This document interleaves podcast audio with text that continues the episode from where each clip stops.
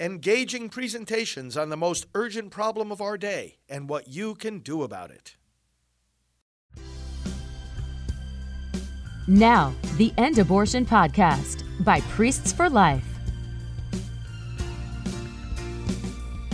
Well, hello, friends. Pro-life leader Frank Pavone here, National Director of Priests for Life, coming to you on this important day with our scripture reflection and time of prayer. Important day because a vote takes place today in Ohio as to whether they will change the threshold for amending their constitution. And it's important that people vote yes today because raising that threshold can protect Ohio from imposition of a radical, invented, fake right to abortion put right into the Constitution. That vote will come in November. But right now we have to say, yes, we want to make it harder for something like that to happen. So we'll say a special prayer for Ohio towards the end. We've been having a novena of prayer for this important intention. But first, we're going to go into a gospel passage that we want to reflect on together, and that comes from the Gospel of Matthew. Let's put ourselves first in the presence of the Lord, and then we'll listen to his word. In the name of the Father, and of the Son, and of the Holy Spirit, amen. Father, we thank you for the gift of life. You have placed the lives of us in each other's hands. We care for one another. We are our brother's keeper. You have told us that the love of neighbor is bound up intimately, Lord God, with the love of you, the first and greatest commandment. So, Lord, we ask you, strengthen us in our defense of life. Strengthen us on our ability to speak up for life. Strengthen us in our ability to stop bad policies that would distort and deny the right to life. To protect us, Lord, from the onslaught of the abortion industry that just lusts after death, lusts for more and more blood. Free us, save us, and protect us. We ask you for repentance from sin. Enable us, Lord, to see our sins ever more clearly, to repent of them ever more deeply, and to be protected by you ever more fully from the onslaught of temptation, and also from any kind of discouragement from our past sins. We are a new creation in Christ. May we live as such with the joy and peace that comes only from you and that no one can take away from us. We pray through Christ our Lord. Amen. Okay, let's listen to this reading from the Gospel of Matthew. Some Pharisees and scribes came to Jesus from Jerusalem and said, "Why do your disciples break the tradition of the elders? They do not wash their hands when they eat a meal." He summoned the crowd and said to them, "Hear and understand. It is not what enters one's mouth that defiles the man, but what comes out of the mouth is what defiles one." Then his disciples approached and said to him, "Do you know that the Pharisees took offense when they heard you say that?" He replied, "Every plant that my heavenly Father has not planted will be uprooted. Let them alone. They are blind guides of the blind. If a blind man leads a blind man, both will fall into a pit." Well, friends, this passage reminds us of a parallel passage in Mark's Gospel where Jesus goes into even a little bit more detail about the things that defile somebody from within. And this list of sins really speaks to us about the evil of abortion. Let me go to that parallel passage in Mark. Again, Jesus says it is the things that come out of a person that defile him. And then he says, "For from within, out of the heart of man, come evil thoughts, sexual immorality, theft, murder, adultery, coveting, wickedness, deceit, sensuality, envy, slander, pride, foolishness. All these evil things come from within, and they defile a person." Mark chapter 7, verses 20 to 23. Murder, deceit, pride. Those are the sources of abortion. Abortion, of course, is murder. The deceit is what wraps it and covers it. Oh, it's reproductive choice.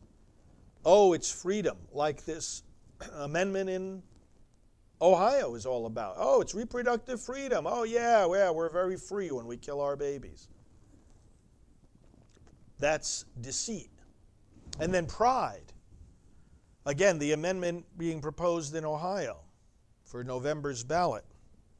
Oh, well, you know, it is up to the individual, without any restraint from anybody else, to make their own choice regarding reproductive freedom, regarding abortion, contraception, and other things. Pride. It's all up to me. It's my choice. That's what really counts. No, that's not what really counts. It's God's choice that counts. It's God's will, God's law, and when we're united with Him, that's when we are free, brothers and sisters. But pride and deceit go together with murder. Pride and deceit fuel murder. They feed it. They give strength to the murderous acts of the devil. This is what we are facing in the culture of death. This is what we are facing in the culture of abortion. And this is what defiles us.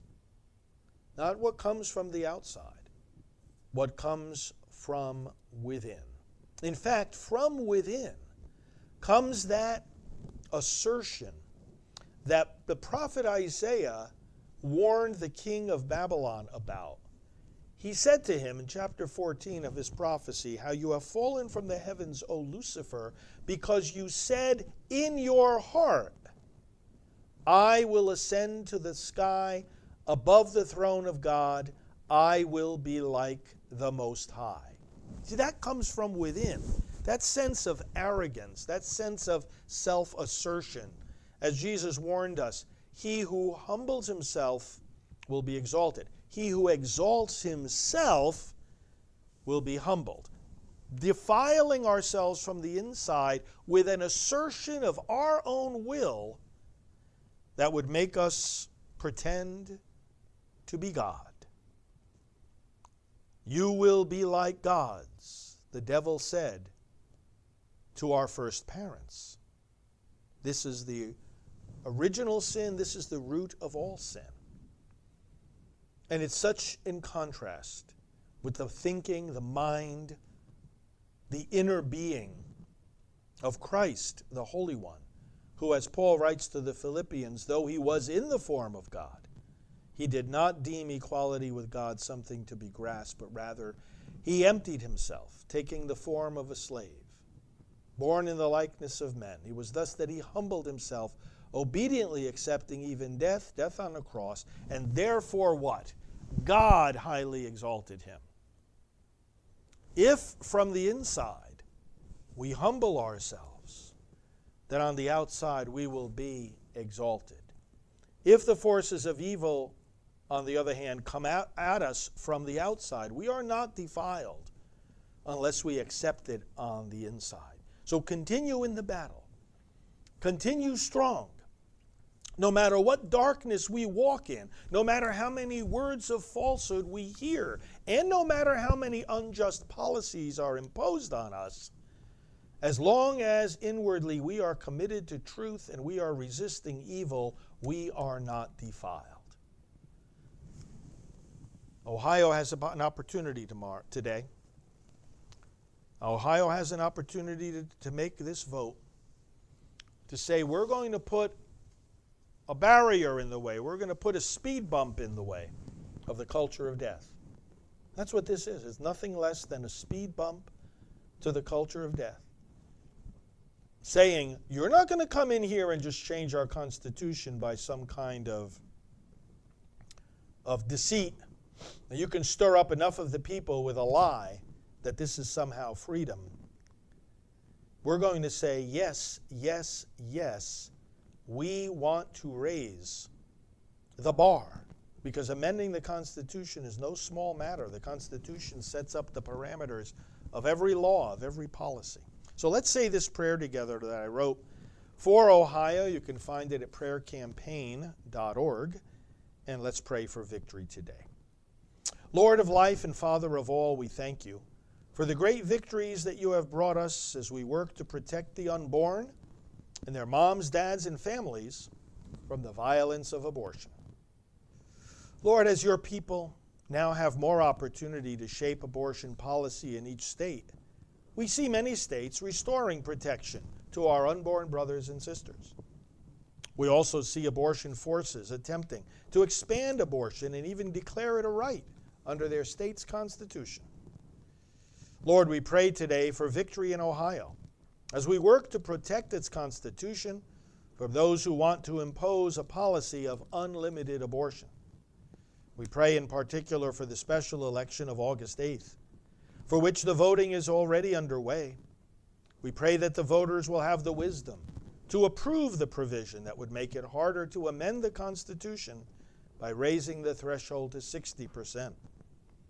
As a result of this, Lord God, we pray that the citizens of Ohio will have an even greater appreciation of the importance of their Constitution, of the impact of amending it, and of the need to require strong consensus among the people before changing their most fundamental governing document. Lord, bring victory to the yes vote on August 8th, so that it will be more difficult for promoters of abortion to change the Ohio Constitution later into a ticket to unlimited abortion. May your people speak up for what is right, take action for what is just, and make the sacrifices necessary to preserve the sanctity of life and family. We pray through Christ our Lord. Amen. Now let's pray in the words that Jesus himself gave us. Our Father, who art in heaven, hallowed be thy name. Thy kingdom come, thy will be done on earth as it is in heaven. Give us this day our daily bread, and forgive us our trespasses, as we forgive those who trespass against us. Lead us not into temptation, but deliver us from evil. For thine is the kingdom, and the power, and the glory, forever and ever. Amen. Hail Mary, full of grace, the Lord is with thee. Blessed art thou among women, and blessed is the fruit of thy womb, Jesus. Holy Mary, Mother of God, pray for us sinners, now and at the hour of our death. Amen. Glory be to the Father, and to the Son, and to the Holy Spirit, as it was in the beginning, is now, and will be forever. Amen. Thank you, friends.